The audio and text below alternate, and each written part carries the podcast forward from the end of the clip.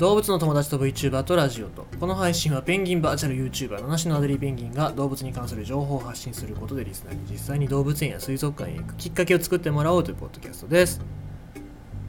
で今この録音をする直前になんか股間のところがピキってきてやばいです。別にそういう下ネタとかそういう意味じゃなくてなんかこうま股をこう閉じようとした時になんかうちのなんか股関節がピキってきてなんかやばいです。はい。えー、まあそんな感じです。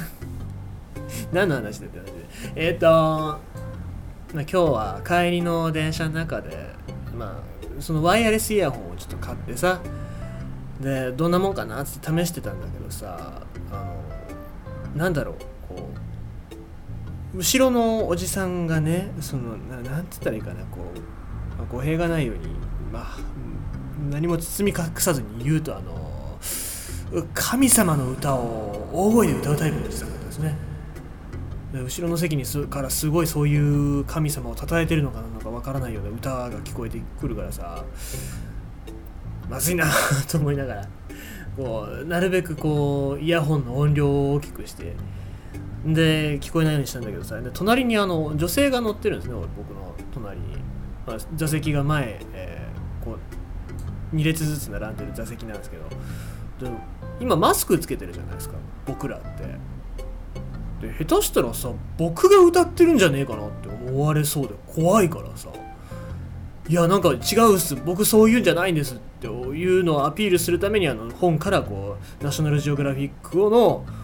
本を取り出していやこういうことを読んでるからそんな歌なんか歌ってる暇ないんですよっていうようなアピールをしなしつつなんかこう後ろからおじさんの神様を称える歌がこう聞こえてきた絵だから仕方がないからさそのイヤホンの音量ものすごいマックス近くぐらいまで上げて昨日の伊集院光深夜のバカ力のタイムフリーを聞いてたわけですけどもだんだんだんだんさこれもしかしてこのイヤホンから音漏れがしてるんじゃないか。そしたらまたそれはそれでその横の人にすげえ迷惑かけてんじゃないかなと思かといってこう下げたらなんかこうねまた神様のっていうなんかそういうお話が聞きたくないけど聞かされるからさ嫌だなと思いながらそうやって帰ってきました今日は。はい。あとさワイヤレスイヤホン使って思ったんだけどさ、まあ、今こう Bluetooth かなんかでつなぐじゃないですか。で機器の名前なんかなかなか最初の方なんか覚えてなくてさあこれかなと思って接続してで爆音でちょっと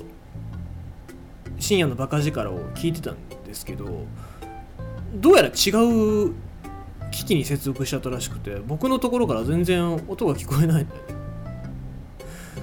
ね。で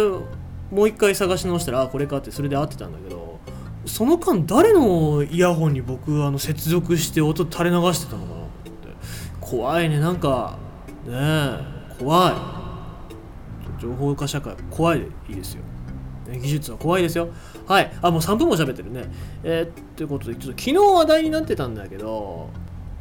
小賀水族館。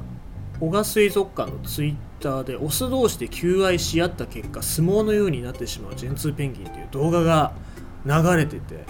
いいですね。ペンギンってこう首筋をこうグリグリグリグリと、まあ、前儀なんですけど前儀をしてメスがその気になったら寝そべってそれで交尾を始めるっていう準備をするんですけどまあオス同士だからさお互いをこうメスだと、まあ、お互いに対してこう種つけたいからこうお互いがお互いの首筋をこう攻め合ってるんですね。そしたらまあどっちかを寝かさないといけないからでも寝ないじゃないですかオスだから。だからこう押し合いへし合いになって結局相撲になっちゃうってそういう動画だったんですよ。これまた僕見たことなかったからすごいよくって、まあ、僕はあの動画でオスがメスをこう押し倒す様子っていうのを見てたんですけど初めて見ましたよ、えー、まあ、貴重な映像なんですけども。これでまあリスナーさんから質問があってオス同士っていうのは結構あるし海外でもオス同士でそ卵を育ててで育児をしてるっていう話は結構ありますけど、まあ、タンタンタンゴはパパ2人っていうそういう絵本をちょっと見ていただければ、まあ、これいい本なので見ていただきたい。ければと思うんですけども、ま、オス同士じゃなくてじゃあメス同士の同性カップルっていないのかっていう話をされたんですが意外といます。これは2014年ぐらいかなイスラエルの水族館かな動物園かな。あ動物園ですね。動物園に暮らすつがいのペンギンがメス同士だったっていうことが分かったと。でまあオスのカップルっていうのは結構いるんですけどもこれはなかなか珍しいのでニュースになりましたね。で園内のオスの数が足りないからメス同士で親しくなったんじゃないかって考えたんですけども、えー、どうやらそういうわけじゃなくて純粋に、まあ、そのペアそのメスを選んだメスはメスを選んだっていう話らしいんですよ。なのでこれ自体はまあ少ないからって別に女子校だからっつってね女子同士でユリになるわけではないですし男子校だからっつってまあバラの花が咲くわけでもないですからまあたまに咲きますけど。そういうことがあるので別にその環境とかは別に関係ないと実際にその同性同士で愛し合ってるっていうことなんですよ。でこれは、えー、どうやらね交尾片方がもう片方の上に乗る交尾行動を見せて一緒に家庭を作ろうとする行為を見れ見られたということなんでああじゃあこいつらは、まあ、どっちかが攻めなんだなっていうのが分かってですね。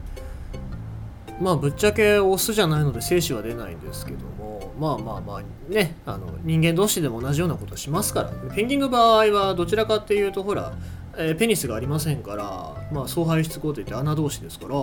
まあ揺りは揺りやすいんじゃないかなっていう感じですよね。下ネタかな今の。はい。えっ、ー、とあとは日本日本は江ノ島水族館江ノ島水族館にこれは最近かな2017年の11月のニュースなのでブログにありましたけども、えメス同士歌と菊っていうペアがいて、まあ、この2羽はフンボルトペンギンなんですけども